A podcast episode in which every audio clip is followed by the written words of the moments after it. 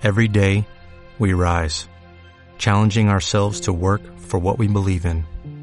At U.S. Border Patrol, protecting our borders is more than a job, it's a calling.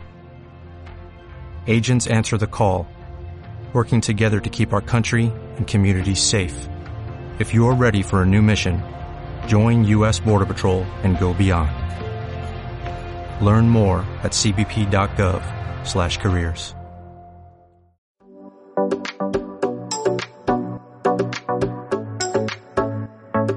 cuando el Evangelio llegó a nuestra vida, llegó con el propósito de bendecirnos, de cambiarnos, de mostrar el poder de lo alto, para que sepamos con toda claridad que no solamente estamos siendo cambiados y transformados, sino que estamos siendo llenos de la esperanza futura de una compensación eterna de una garantía de bendición eterna.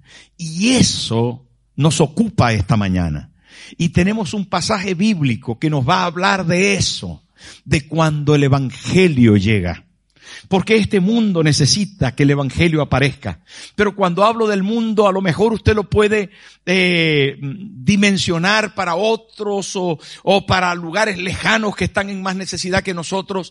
Y yo quiero que no solamente pensemos en ello, sino que nos incluyamos a nosotros como personas.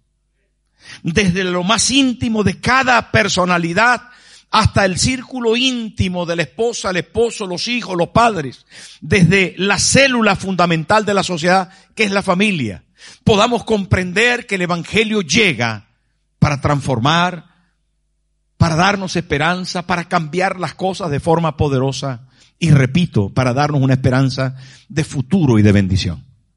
Y hoy lo vamos a leer en el capítulo 28 del libro de Éxodo, Éxodo, perdón, Hechos de los Apóstoles. Hechos de los Apóstoles, que hemos llegado al final de nuestra maravillosa serie. ¡Wow! Me lo he disfrutado a fondo. Hechos 28, no sé por qué dije Éxodo. Me fui lejos. Pero es Hechos 28. Y comenzamos desde el versículo 1 hasta el 10 y está en su pantalla, está en su dispositivo Biblia. Ábralo ahí o lea en la pantalla y dice así. Damos la bienvenida a los que están en la transmisión. Un saludo a Nueva Vida Bitten en Alemania, que están allí en el salón de la casa de Marlon y María. Estamos felices de que sigan ahí.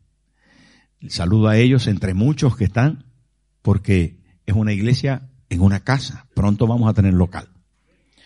Estando ya a salvo, supimos que la isla se llamaba, ¿cómo? Malta. No es Ponimalta, es Malta. Y los naturales nos trataron con no poca humanidad porque encendieron un fuego, nos recibieron a todos a causa de la lluvia que caía y del frío. Entonces, habiendo recogido Pablo algunas ramas secas, las echó al fuego y una víbora huyendo del calor se le prendió en la mano. Cuando los naturales vieron la víbora colgando de su mano, se decían unos a otros, ciertamente este hombre es homicida a quien, escapando del mar, la justicia no deja vivir. Pero él, sacudiendo la víbora en el fuego, ningún daño padeció. Ellos estaban esperando que él se hinchase o cayese muerto de repente, mas habiendo esperado mucho, me gusta eso, mas habiendo esperado mucho, se cansaron. Y viendo que ningún mal le venía, cambiaron de parecer y dijeron que era un dios. Qué cambio. En aquellos lugares habían propiedades del hombre principal de la isla, llamado Publio, quien nos recibió y hospedó solícitamente tres días. Y aconteció que el padre de Publio estaba en cama, enfermo de fiebre y disentería. Y Pablo, y entró Pablo a verle, y después de haber orado, le impuso las manos y le sanó. Hecho esto, también los otros que en la isla tenían enfermedades, venían y eran sanados. Los cuales también nos honraron con muchas atenciones y cuando zarpamos, nos cargaron de las cosas necesarias. Saben, queridos hermanos y amigos, que he predicado de este pasaje muchas veces, porque es un pasaje muy interesante, muy bonito, llamativo, donde se nota el poder de Dios en la vida de las personas, no solamente del apóstol Pablo quien lo portaba, sino de quienes fueron receptores de este maravilloso poder, el Evangelio de Cristo. Pero ardiendo en el fuego de las misiones, apasionado en estos días, no solo, repito, por el viaje, sino por el congreso que acabamos de vivir, eh, que ahora está terminando, están allí varios de los nuestros, eh, me encuentro que debo examinar el hecho de cuando el Evangelio llega. Cuando el Evangelio llegó a la isla de Malta, su nombre original era Melita. Y se llamaba Melita porque realmente el término varió con el tiempo y se dijo que Malta, pero Melita viene de mielita o de el término que define o describe la realidad de que en la isla había una gran producción de miel de alto nivel de calidad. Entonces, Melita o Malta o Mielita define esa cualidad que tenía esa isla. Sigue estando, evidentemente. Es una costa preciosa del Mediterráneo, bueno, una isla del Mediterráneo donde la gente sigue yendo y se siguen haciendo actividades deportivas, eh, lúdicas, extraordinarias, porque siendo parte del Mediterráneo hay eh, acantilados y, playas y también eh, ensenadas preciosas donde la gente va a disfrutar. En aquel momento, cuando se produce este pasaje, el apóstol Pablo, junto con 274 personas más, habían naufragado. Porque el Mediterráneo es un mar noble.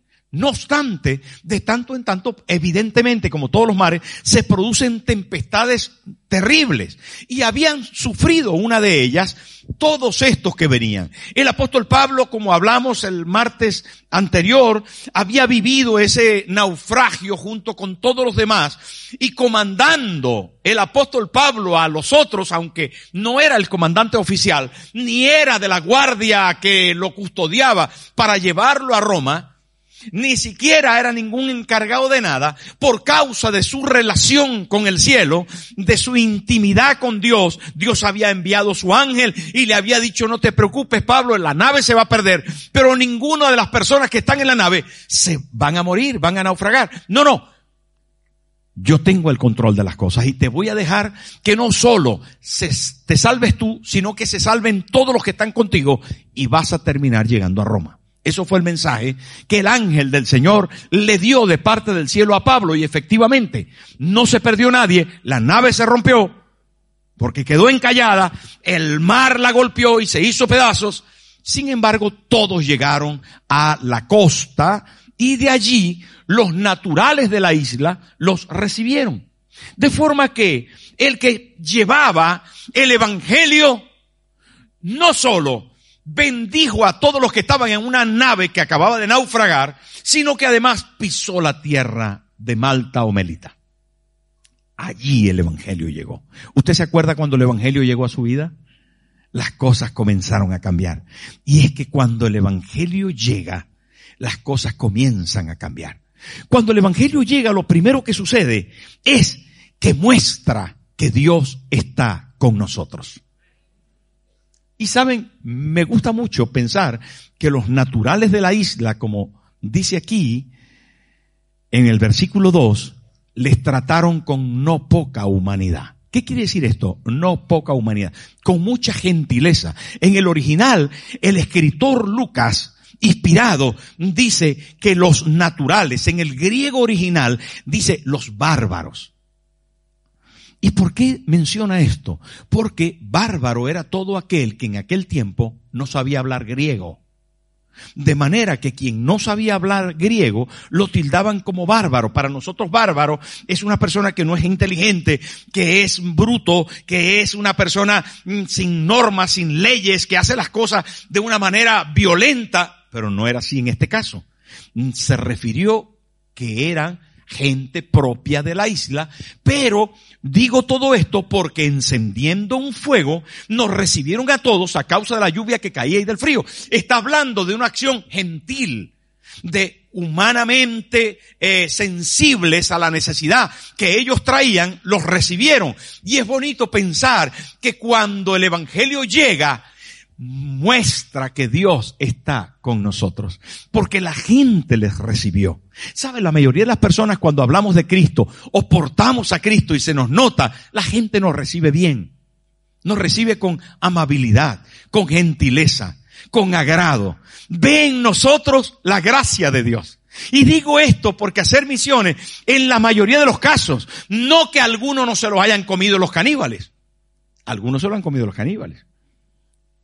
Pero no sé qué produjo un evangélico en la tripa de un caníbal que luego terminaron convirtiéndose. Esto me hace recordar que a uno que estaba en la cárcel, le regalaron una Biblia y como las hojas de la Biblia eran muy finitas, las convirtió en porros y se las iba fumando, dice, hasta que llegó al Salmo 91. Se fumó casi todo el Antiguo Testamento.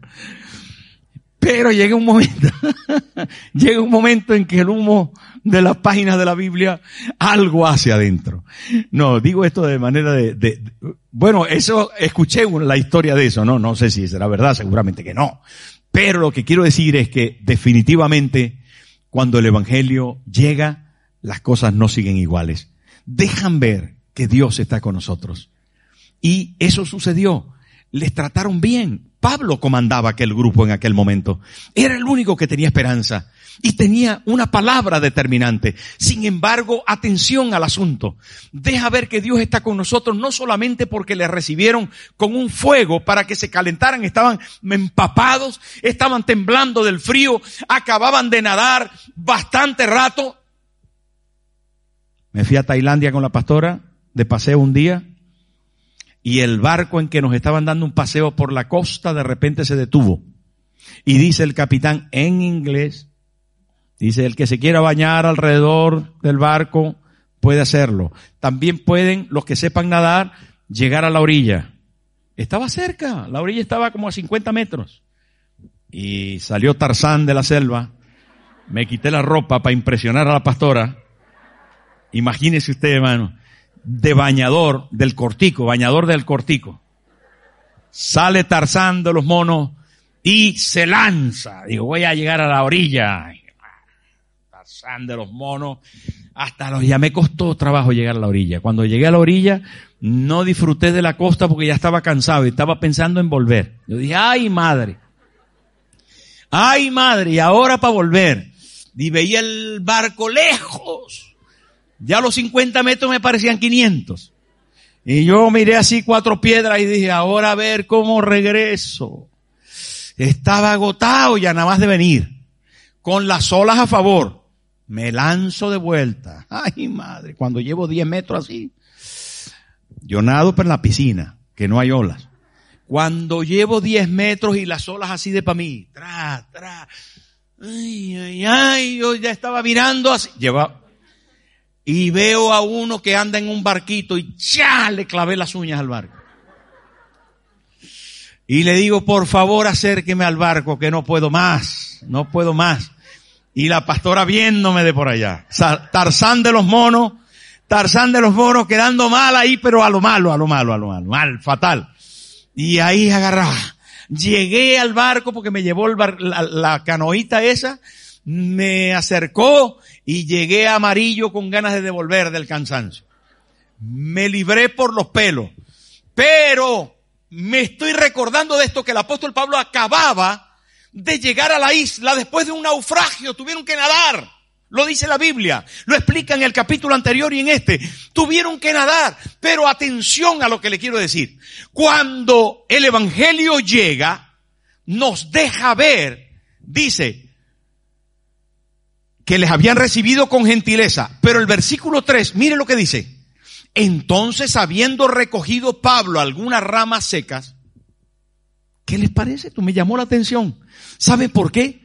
Porque encima que acababa de llegar del naufragio, que había nadado, por eso es que mencionó mi episodio, porque había nadado junto con todos los demás, Para llegar a la orilla, llega, está tan mojado como los demás, está con tanto frío como los demás, se calienta ahí un poquito, pero de repente decide que Él es parte del Evangelio y cuando el Evangelio llega, tiene la oportunidad de que le sirvamos, de que sirvamos a las personas. Fíjense lo que dice. Dice, recogiendo Pablo algunas ramas secas, si eran, pregunto yo, queridos amigos, si eran 276 personas, solo menciona que Pablo se pone a recoger ramas secas.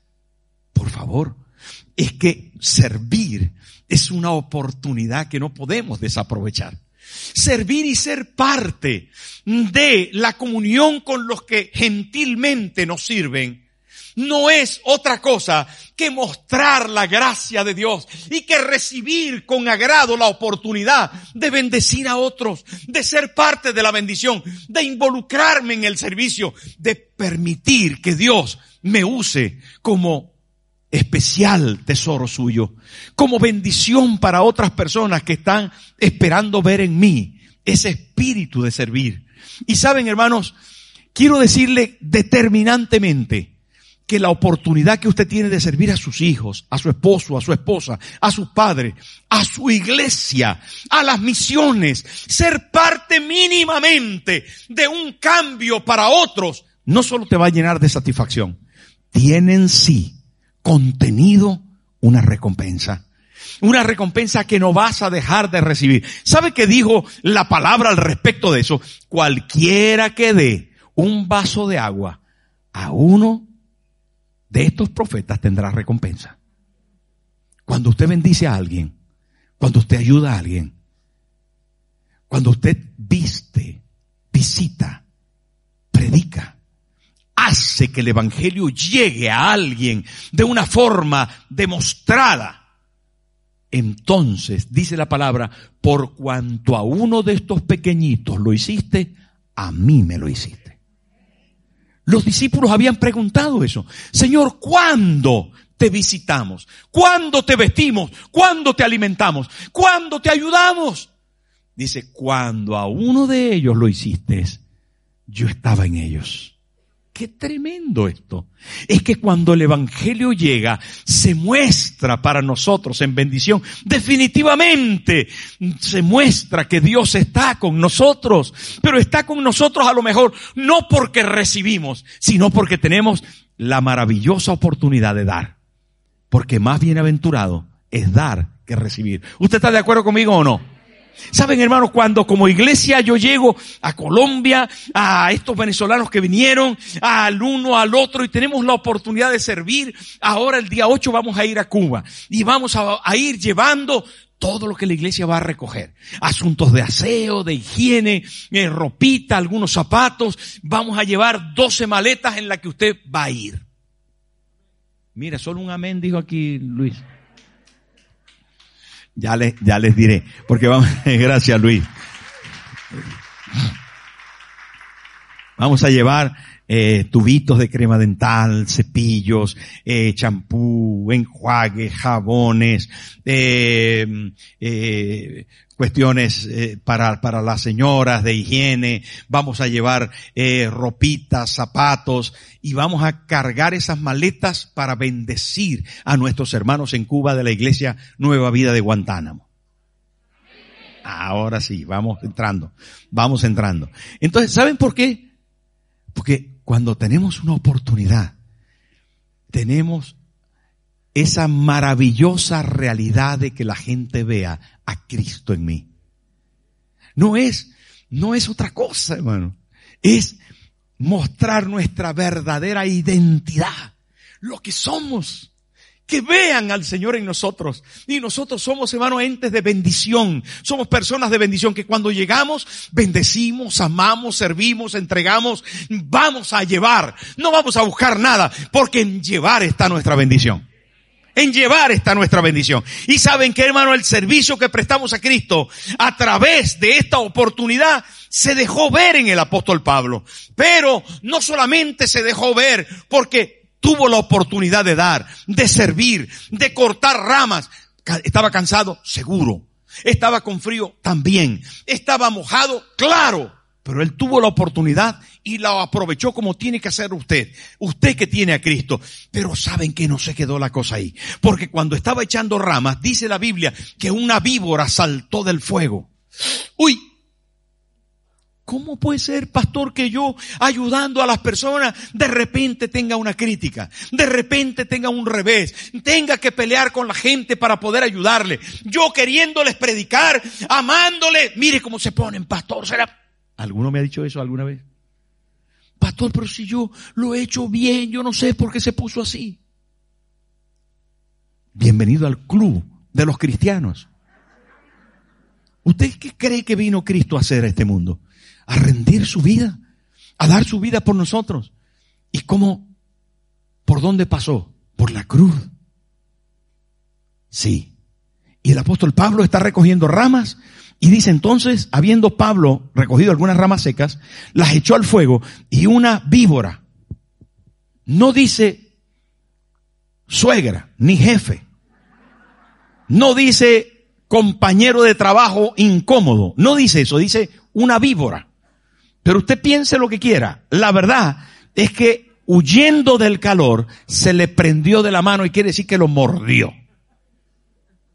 Esto es muy significativo, hermano.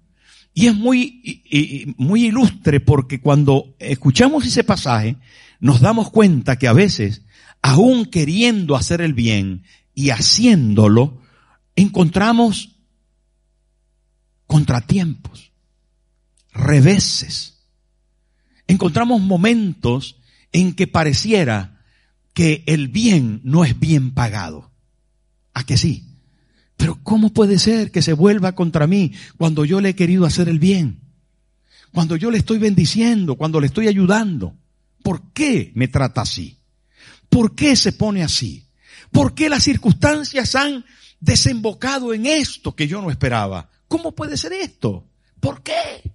¿Por qué el veneno de este mundo viene contra mí cuando yo estoy intentando hacer el bien.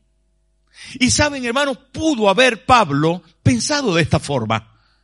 Pudo haber dicho, pero ahora que estoy mojado, frío y cansado, recogiendo ramas para que todos nos calentemos, ¿por qué las circunstancias se vuelven contra mí y una víbora me muerde? ¿Por qué?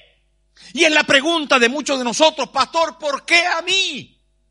¿Por qué a la iglesia? ¿Por qué en este momento? ¿Por qué guerra después de la pandemia? ¿Por qué? ¿Por qué circunstancias económicas adversas después de todo lo que hemos vivido? ¿Sabes qué, amigo? Bienvenido al club del cristianismo. Bienvenido a la realidad de los que servimos a Cristo. Necesitamos ser perfeccionados. Dice Santiago, dice, tened por sumo gozo cuando os halléis en diversas pruebas, sabiendo que la prueba de vuestra fe produce paciencia. Vamos a ser moldeados día tras día. Las manos del alfarero nos va a seguir amasando y dándonos formas para que seamos cada vez más útil. Y recuérdate que después de la prueba, después del conflicto, después del revés, viene la bendición. Eso es automático. Cuando tienes un problema grave, inmediatamente después tienes la oportunidad de ver la gloria de Dios. No te cierres ni te concentres en el mal. Ve adelante, porque Cristo nos ha garantizado esperanza y bendición. Yo me puse en los zapatos, en las sandalias de Pablo. Me puse en las sandalias de Pablo. ¿Qué harías, Tomás, si te pica una víbora? Si te muerde una víbora. Yo estaba pensando, uy, ¿se me muerde una víbora? Me parecía que el texto me estaba diciendo, ¿qué haces si te muerde una víbora? Que tú sabes que es venenosa. Porque la Biblia dice, o sea, no hay duda de que era venenosa. ¿Y qué hace? Yo, Tomás, ¿qué hace si te muerde una víbora? Yo digo, yo corro para el médico. Antiofílico, por favor, me mordió una. Escuché de repente a alguien que dijo, chupa, chupa. Hazte una herida así, chupa y escupe. Cuando estaba mirando el pasaje, de repente me encontré que el pasaje me decía, quédate quieto sentado y amárrate una venda así apretada que el, que que el veneno no te corra. Escuché de toda cosa. Pero cuando leí, dice que el apóstol Pablo la sacudió en el fuego. ¿Este tiene la sangre fría o qué? ¿Cómo puede ser que lo mordiera una víbora venenosa y él la sacude en el fuego mismo, que se queme? Me gusta eso del apóstol Pablo y me enseña. Y me enseña a que si alguna víbora te muerde, confía. Dios está en control. Dígale que tiene al lado, si te muerde una víbora, confía. No corras, que es peor. No te desesperes, que no ganas nada. ¿Sí o no? ¿Saben, hermano? Yo de verdad admiro en este momento la confianza del apóstol Pablo. Y estaba pensando y mirando el contexto bíblico, ¿por qué tenía tanta confianza? ¿Por qué tenía tanta confianza? Retroceda al capítulo 27. Atención, versículo 22 y 23. Capítulo 27, versículo 22 y 23. ¿Por qué tenía Pablo tanta confianza? ¿Saben? Porque las buenas noticias del Evangelio, celestial, poderoso, revelador, habían llegado a su corazón. Y él había escuchado esto, pero ahora lo está hablando el apóstol Pablo. Y le está hablando a los 276 que están en la nave a punto de naufragar. Y le dice, pero ahora os exhorto a tener buen ánimo. Está hablando el apóstol Pablo. Y dice, pues no habrá ninguna pérdida de vida entre vosotros, sino solamente de la nave. Versículo 23. Porque esta noche ha estado conmigo el ángel de Dios, de quien soy y a quien sirvo. Su confianza estaba en que Él era de Dios. Su confianza estaba en que Dios estaba con Él. Su confianza estaba en la promesa de la palabra de Dios. Su confianza estaba en Dios. ¿Sabes qué, hermano? Es posible que sientas la neutralización de un veneno que te corre por dentro. A lo mejor tu sistema nervioso está siendo atacado. Ay, tal vez, tal vez, tal vez el veneno te está paralizando. O estás sintiendo un calor por dentro de la ira por lo que está pasando al haberte mordido una serpiente. Sí, la serpiente del jefe, la serpiente del compañero de la compañera, la serpiente de la, no, del, del, de algún familiar, la ser, pero ¿sabes qué? Tranquilo, confía que Dios tiene el control. Diga conmigo, Dios tiene el control. ¿Se lo cree o no? Dios tiene el control. Dele fuerte el aplauso si es para el Señor. Fuerte.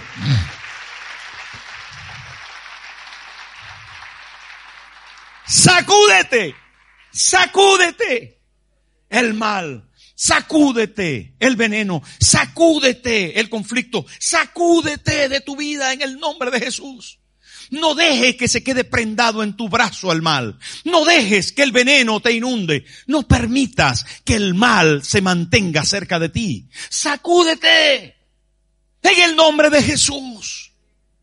Sacúdete y dónde lo vas a sacudir en el fuego del Espíritu, en el fuego de su presencia, en el fuego de la bendición, en el fuego de la promesa. ¿Sabe qué? La promesa es significativamente más grande, importante, gloriosa, maravillosa y tienes que poner allí todo tu conflicto en esta promesa.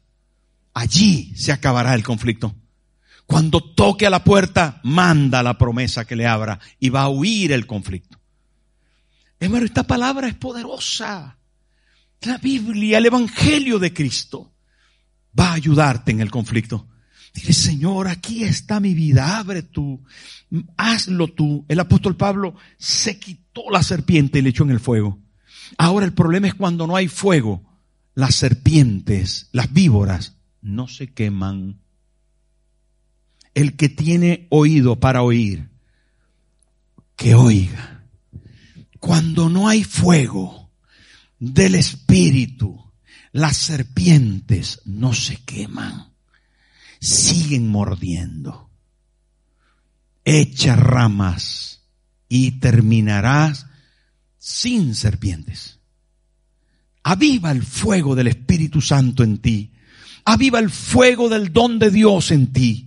Aviva la presencia de Dios, ve a su presencia y dile, Señor, ven conmigo. Espíritu Santo, lléname de la fuerza porque no sé cómo manejar el conflicto. Él no quiere, ella no quiere, no puedo ver una salida, no tengo con qué, no, el médico dice esto, no, ¿sabes qué? Olvídate. Echa ramas espirituales Echas ramas de oración, echas ramas de estudio bíblico, echas ramas de asistencia a la iglesia, echas ramas de ofrenda y fidelidad al Señor, echas ramas de bendición, adora con toda la fuerza y esas ramas quemarán tus serpientes. Dios se va a encargar, porque cuando el Evangelio llega, deja ver que Dios está con nosotros. Hermano, el veneno, dice ahí la palabra, no le hizo daño, ningún daño padeció. El versículo 4 es elegantísimo, perdón. Versículo 6 dice, ellos estaban esperando que él se hinchase. Bueno, si nos hinchamos que no sea por veneno, sino por comida.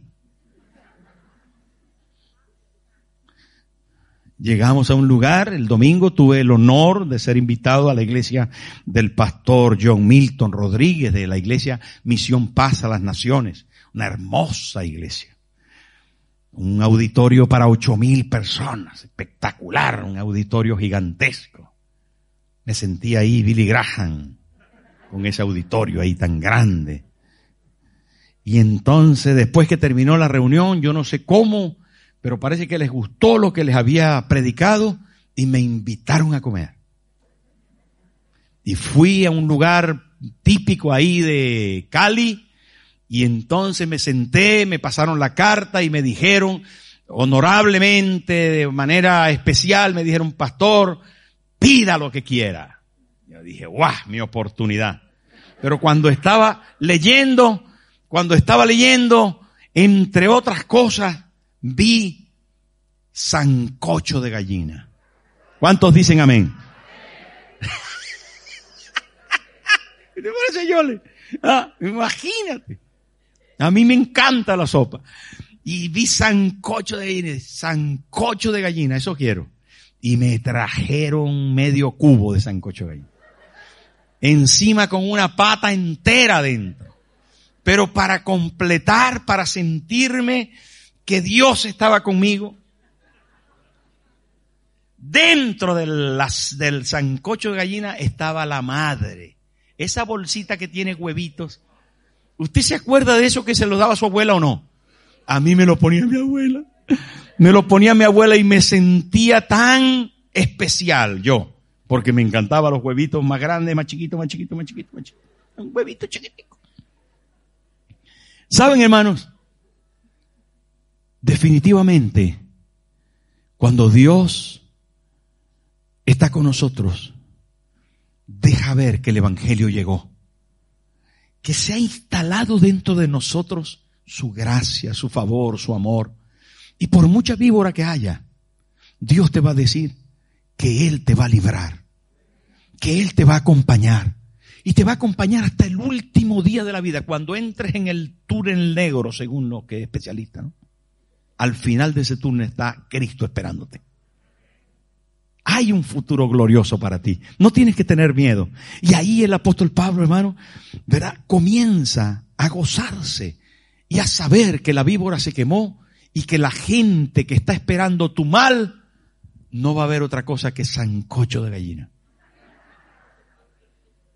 No, hombre, todos los hermanos de ahí estaban esperando muy bien, de hecho me invitaron, pero lo que quiero decir es que Dios te va a ver, a dar la oportunidad de no hincharte de veneno, no, sino de bien. Y también dice que cayese muerto, vas a vivir. Dígale al que tiene al lado, vas a vivir. Dígaselo con fe, vas a vivir. Esto es una cosa maravillosa. Es espectacular. Vas a vivir. Vas a vivir. El Señor está contigo. Vida. Bienvenida. Bienvenida. Vida eterna. Vida en la tierra. Bienvenida. Yo digo a la vida, bienvenida. Yo digo a la muerte, fuera de mi vida. Cristo, el, que me resucita, el que me levanta, el que me da vida eterna, Él está conmigo. Y si Él está conmigo, ¿quién contra mí? Ni enfermedad, ni miseria, ni dolor, ni conflicto, ni guerra, ni espada, nada podrá hacer frente a mi vida porque Él está conmigo. Hermano, cuando el Evangelio llega a mi vida definitivamente, las cosas son diferentes. Saben que cuando el Evangelio llegó aquí, de repente los que estaban esperando un mal para el apóstol Pablo por lo que le sucedía, los que prejuiciaron, prejuzgaron, los que hicieron un juicio a priori sobre el apóstol Pablo, sobre que era un homicida, un malhechor, un malvado que acababa de escapar de la justicia del mar y ahora lo mordía una serpiente, es que lo estaba persiguiendo la justicia. Yo no sé este creyente, yo no sé este cristiano, no sé qué le va a pasar, yo dudo, pero la duda se les va a quitar cuando vean a Cristo en nosotros. La duda se le va a quitar cuando vean la gloria de Dios manifestada en nuestra vida. Cuando tienes a Cristo tienes la vida. Y aquí lo manifiesta, hermano. Ningún mal le venía. Y cambiaron de opinión. ¿Y sabe qué dijeron? Esto no es la primera vez que en el libro de los Hechos pasa. Ya ha pasado. Pero ya en el Antiguo Testamento ha pasado. Dice que dijeron era un Dios. No, este es un Dios con D minúscula. Claro, porque era hijo del Dios del D mayúscula. Este es un Dios. Ya les había pasado a Pablo y a Silas.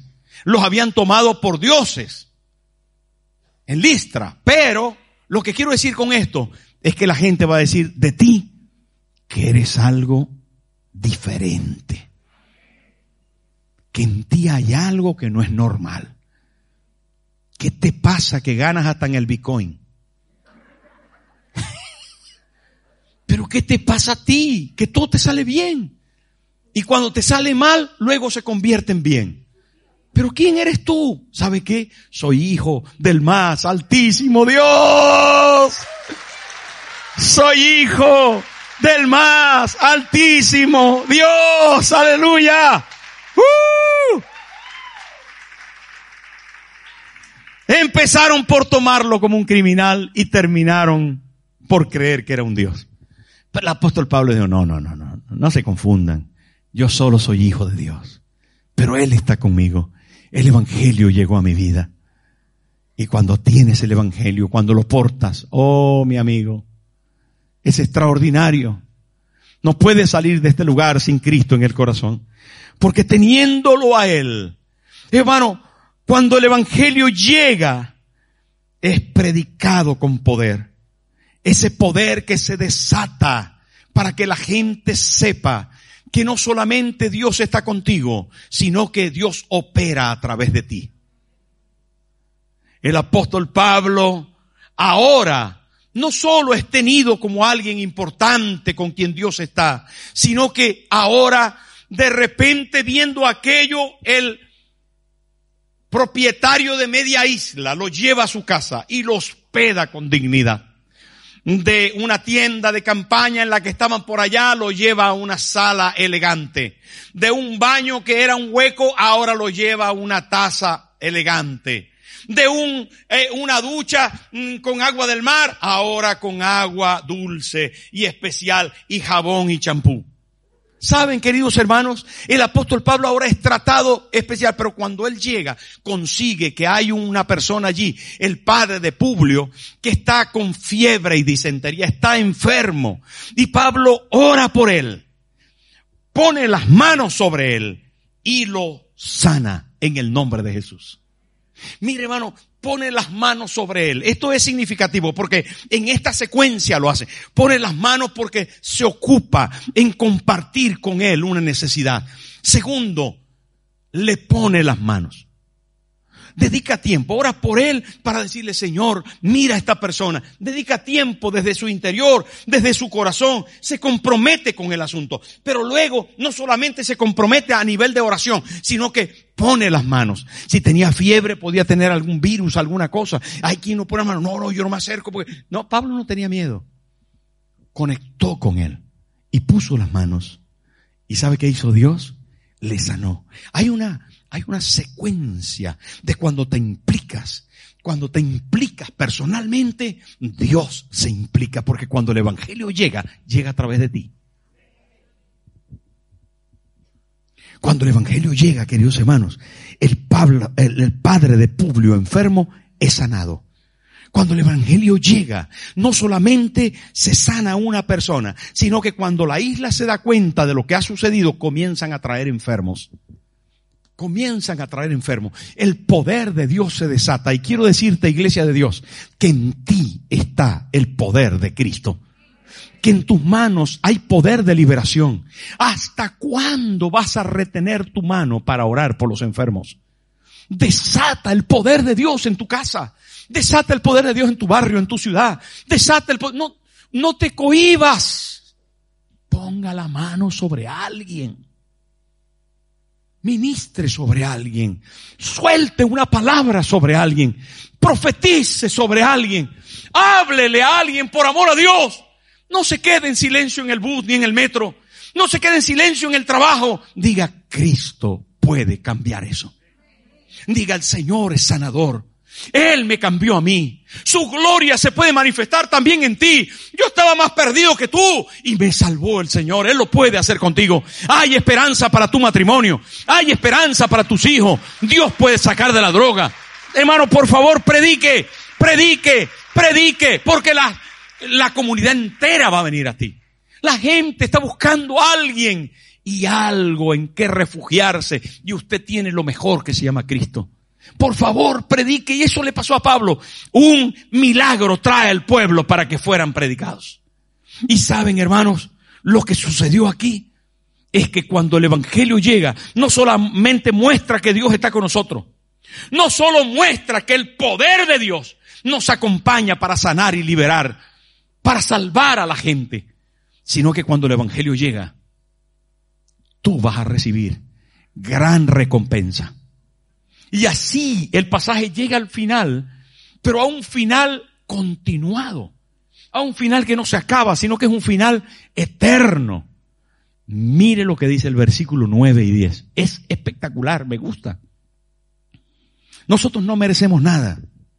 Porque somos pecadores, porque estábamos perdidos, porque el Señor para salvarnos ha tenido misericordia. Pero cuando esto pasa aquí, el apóstol Pablo era un perseguidor de la iglesia, que formó parte del asesinato de, Esteban, ¿se acuerdan? ¿Quién era Saulo de Tarso? Era un malvado, religioso, recalcitrante, asesino. Eso era el apóstol Pablo cuando era Saulo de Tarso. Pero Dios le cambió. Y ahora él lleva el Evangelio y el Evangelio llega a la isla de Malta. ¿Y qué sucede? Mira, hecho esto, también los otros que estaban en la isla traían, tenían enfermedades y venían y eran salados. Pero mira el versículo 10, los cuales también, ¿qué dice? Eso es un término extraordinario, hermano. No es un término cualquiera eso. La honra no solo equivale a una distinción especial, sobre alguien a quien se le otorga un favor, se le otorga una gracia, una dádiva.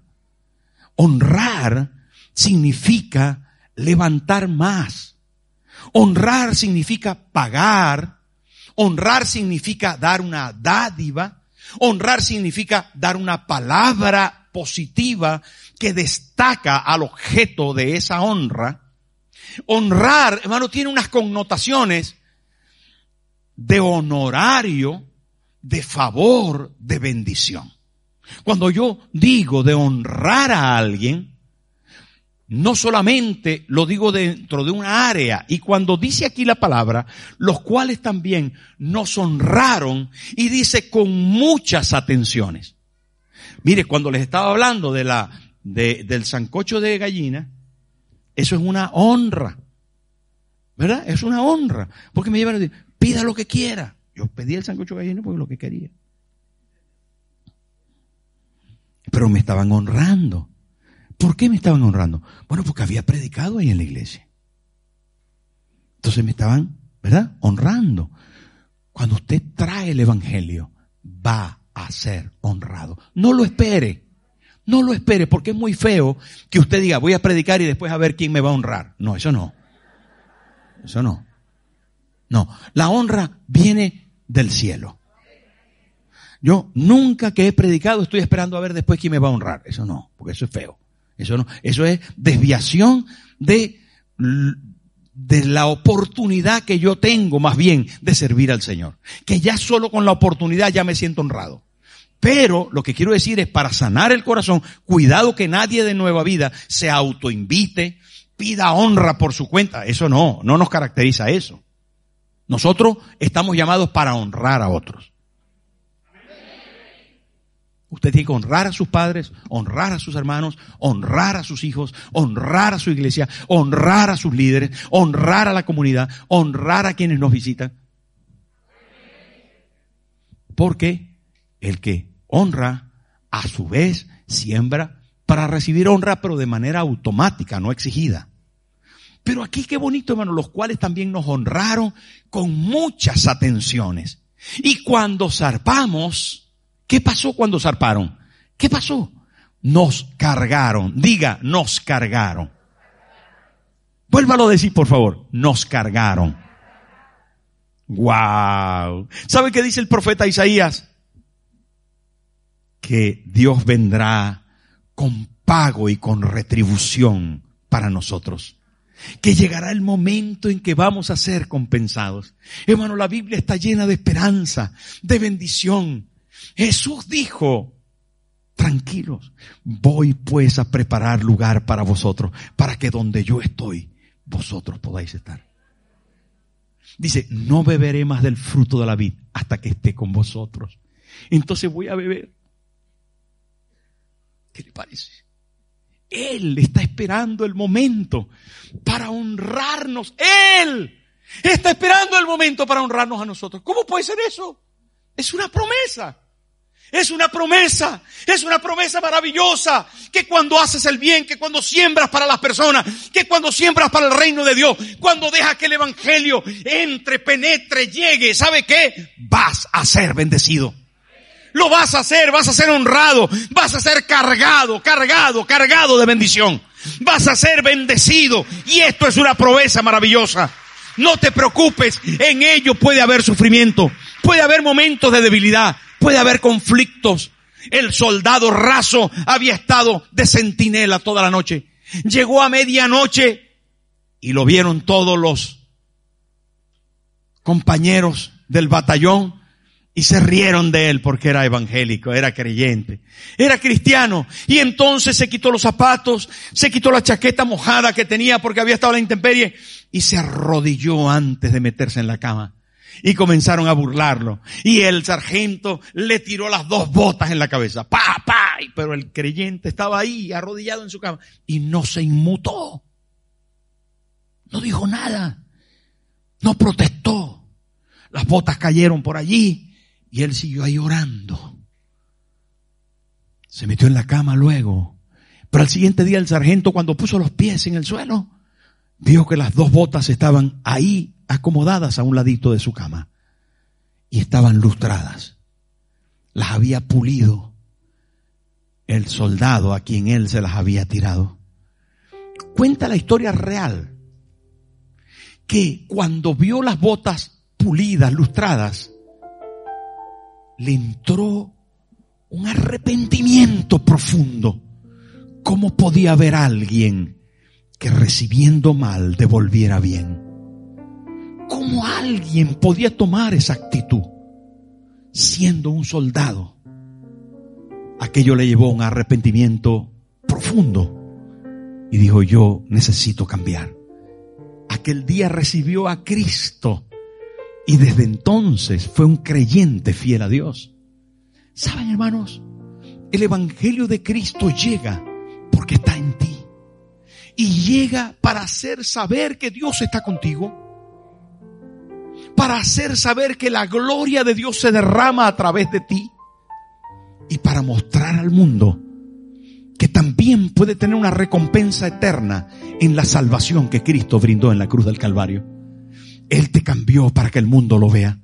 Él puso dentro de ti su gloria para que la gente la pueda contemplar. Porque no se puede mirar solo a través de la historia. Necesitamos un evangelio que se vea. Un evangelio que llegue, pero que llega en tus pies, llega en tus manos, llega en tu actitud, llega a la gente a través de ti. Por eso somos una iglesia misionera. Por eso hacemos la obra de Dios. Por eso recibimos a Cristo y Él cambia nuestra vida para que se pueda ver un verdadero evangelio. Se pueda ver. No solo escuchar, sino ver un verdadero evangelio en tu corazón. Y si esto hacemos en esta mañana, si asumimos que el Evangelio llegó a mi vida y que puede llegar a través de mí, este mundo tiene una esperanza. Puede cambiar. Mi compañero, mi jefe, mi esposa, mi esposo, mis hijos pueden cambiar. Si en Malta las cosas cambiaron. Si los enfermos fueron sanados. Si la gente se convirtió. Si definitivamente, queridos hermanos, el Evangelio llegó a aquella isla a través de todos estos sucesos, el Evangelio puede llegar también a tu casa, y a tu barrio, y a tu ciudad, y a tu mundo. Puede llegar también a la gente necesitada. Tú quieres abrir espacio para que el Evangelio llegue. Póngase en pie, por favor. Cierre sus ojos conmigo.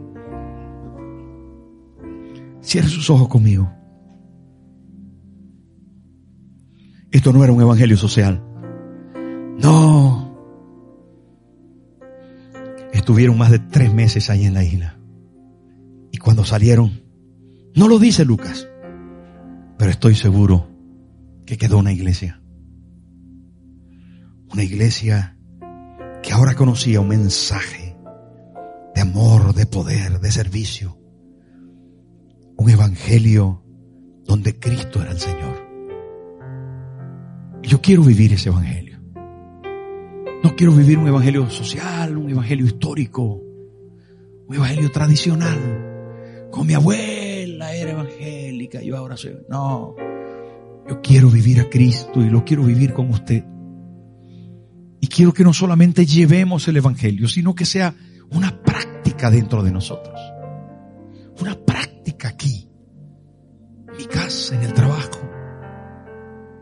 Amigo que estás aquí por primera vez, quiero presentarte este Evangelio, donde Cristo es el Señor y muere por nosotros en la cruz, donde Jesús se muestra poderoso para sanar, para revertir el mal en el cuerpo y cancelar el veneno de este mundo.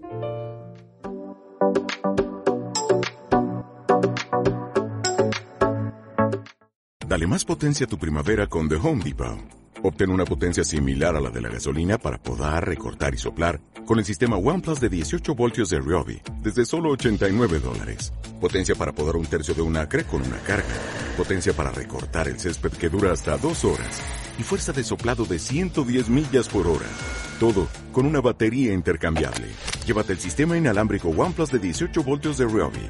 Solo en The Home Depot. Haces más. Logras más.